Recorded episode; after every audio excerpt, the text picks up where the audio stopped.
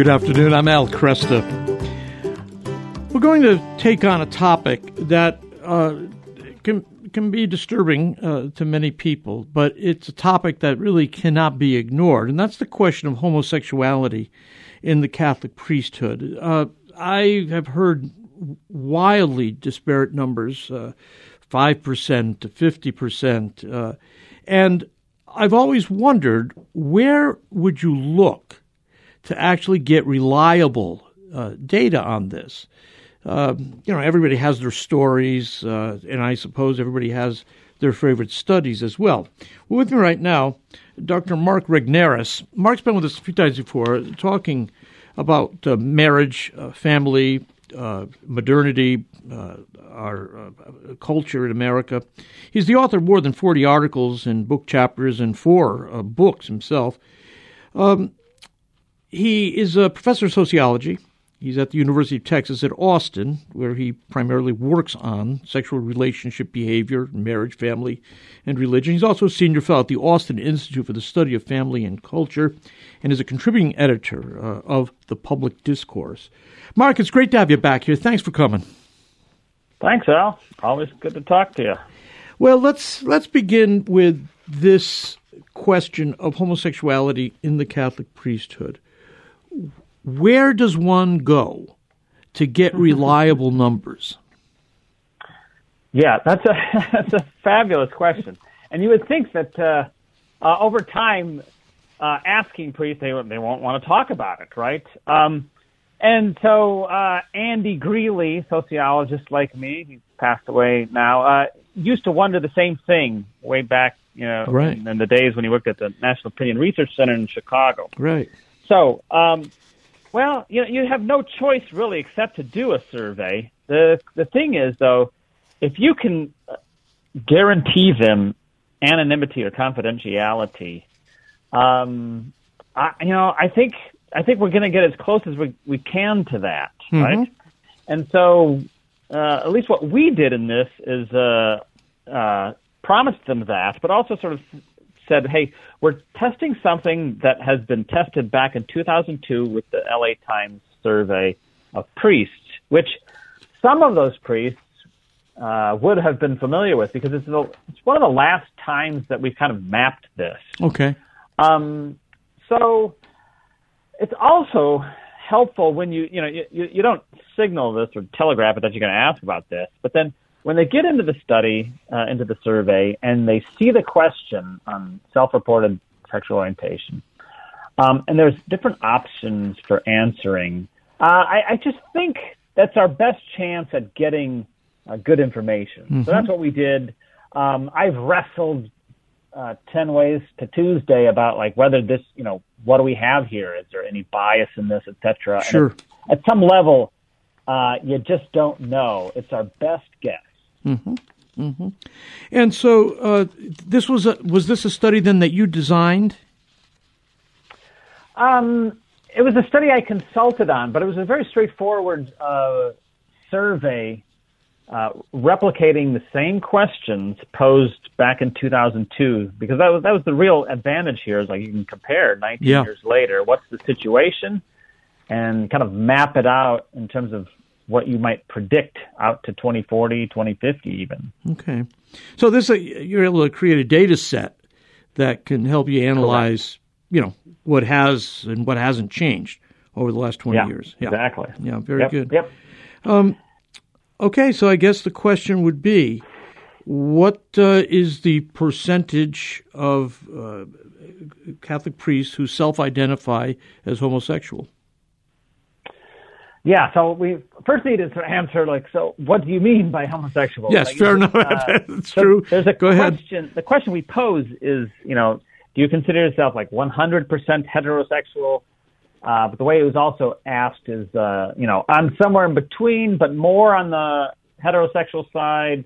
You find yourself complete in the middle, somewhere in between, but more on the homosexual side, or entirely homosexual, right?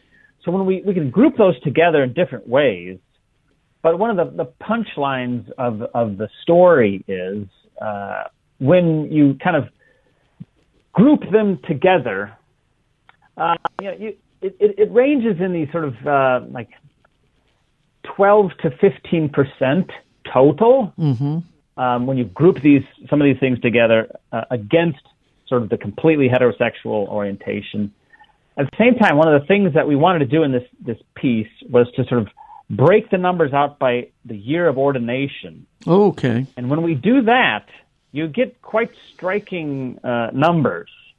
Namely, that uh, the closer to the present time you get, the more you, you priests are self-identifying as entirely heterosexual. Really? So the closer you get, the date of ordination gets to today. The the youngest priests we have in this data set, uh, uh, almost 90% of them self-identify as strictly heterosexual. Whereas we go back to the, the oldest ones who answered this, ordained prior to 1981, that gets down to, uh, in terms of strictly heterosexual, you know, just under 60%, right? So I, I wouldn't leap though to sort of saying, well, 60% means 40% of them are uh, homosexual. We don't have, we don't see that either. If you go again to the other side of the spectrum, you see about 12, 13% of that oldest cohort self-identifies as, as, as completely hetero- homosexual. I'm sorry. Mm-hmm, But today, the youngest priests, two, 2%, Wow. right? Well, We map it, predict it out to 2040, 2041, and that doesn't get any bigger and gets even smaller, such that uh, uh, you, you know we're down to one one and a half percent uh, of priests ordained, you know, uh, of, of all priests in 2041 and 2051 self-identifying as homosexual. So you can look at this as sort of like, well, I'm kind of confused about what what does this mean, right? Uh, frankly, uh, it, it means that uh, the the rules and regulations around scrutinizing seminarians starting roughly in year 2000 2002 seems to be working yeah, um, yeah, and so uh, the likelihood that you like what Pope Benedict Emeritus uh, Pope Emeritus Benedict the Sixteenth talked about sort of a, a more um, uh, how did had well, the words he used was sort of like a, a deep seated um, sense of sexual orientation as homosexual. Uh, I, I think you start to see very little of that Yeah. uh, among seminarians today today. Yeah, seminarians in the last decade, decade and a half, and uh, um, going out into the future. Now, Yeah. that doesn't mean you know that uh, there won't be seminarians who sort of uh, uh, have flirted with. Um, how do I, I put it? Uh, sort of sh- short-term uh, sexual orientation, or not so much orientation, but like have have wrestled with same-sex uh, attractions Right. at some point, right? right. That uh, Benedict talked about that as being like that's a distinctive thing, right? Not the same thing as sort of a deep-seated Right, right. uh, orientation. So, go ahead. I spoke. I spoke with uh, a priest who once uh, told me, uh, and you know, I had no reason to to to question him, but he mentioned he uh, th- has always thought of himself as you know somewhat asexual. Okay, he said he never had much desire. Right. Um, he had uh, uh, at least one homosexual encounter as a teenager, um, and uh, he doesn't. I, mean, I, I this was new to me, uh, but he said yeah, he, yeah. he had a hard time, uh, you know, identifying one way or the other. And I Right. and I'm, I said to myself, well, I I don't understand that, but you must come across. uh Do you come across that kind of thing? Yeah. Uh, in fact, so these other categories, you know, if, we're, if we're talking about a one to five scale, which is what uh, the, the survey poses, from like completely heterosexual to completely homosexual, you got these three other categories in the middle: Yeah. Uh, lean one direction, lean the other direction, or straight in the middle. Um, it sounds like you're the the person you're speaking with would classify himself somewhere in in that grouping. Yeah. Right. Yeah. I think so. Um, eh, eh, the meaning of those things, and we didn't plumb that.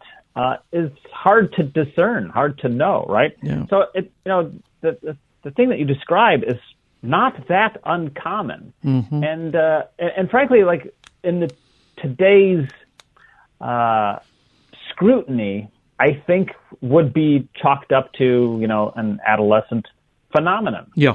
and Yeah. would not, of course, uh, play a role in whether they're allowed to continue in seminary or be ordained Right. or anything like that. Right. And that, you know, that kind of uh, Benedict logic makes uh, sense to me, Sure. Sure. Especially since you know a, lot of this stuff is uh, uh, happens well before they even consider the priesthood, right? Yeah.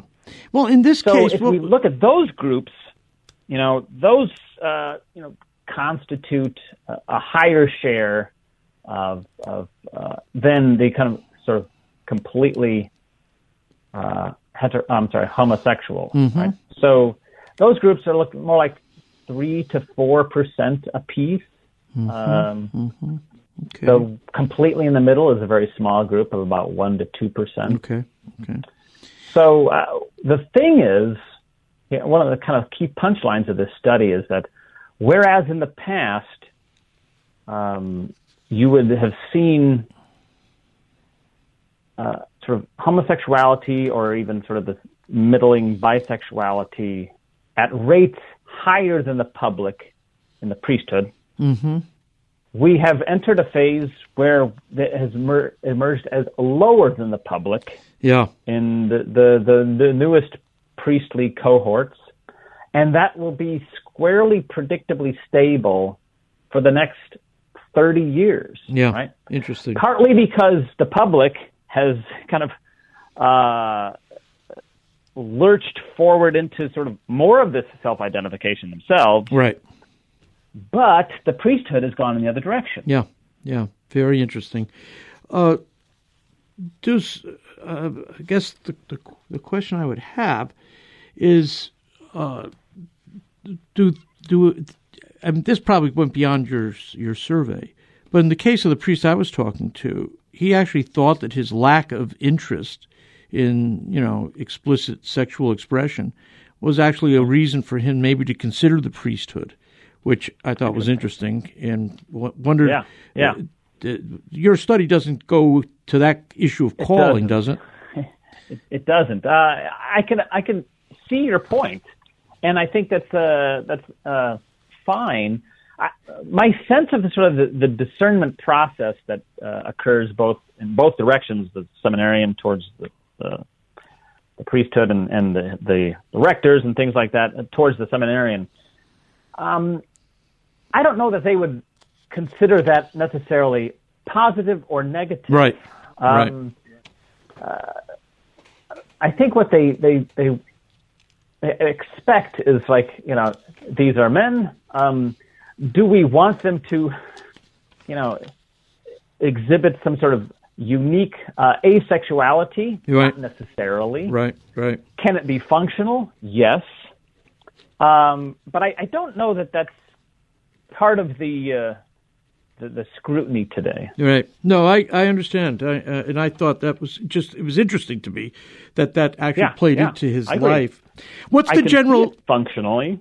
What's the what's the percentage for the general population right now? What's the number that's being used? Percentage of, general yeah, population that's a little tricky homosexuals. because one of the, the What big is it? surge is uh, not in homosexuality, but in bisexuality and these kind of uh, middling self identities. Hey, I'm not heterosexual, Yeah. but or I'm not exclusively that, Okay. but I lean in that direction, right? Okay. So among women, that category, you know, kind of just to the side of completely heterosexual, is uh, growing in number into the probably into the teens in Okay. terms of uh, percentages. okay.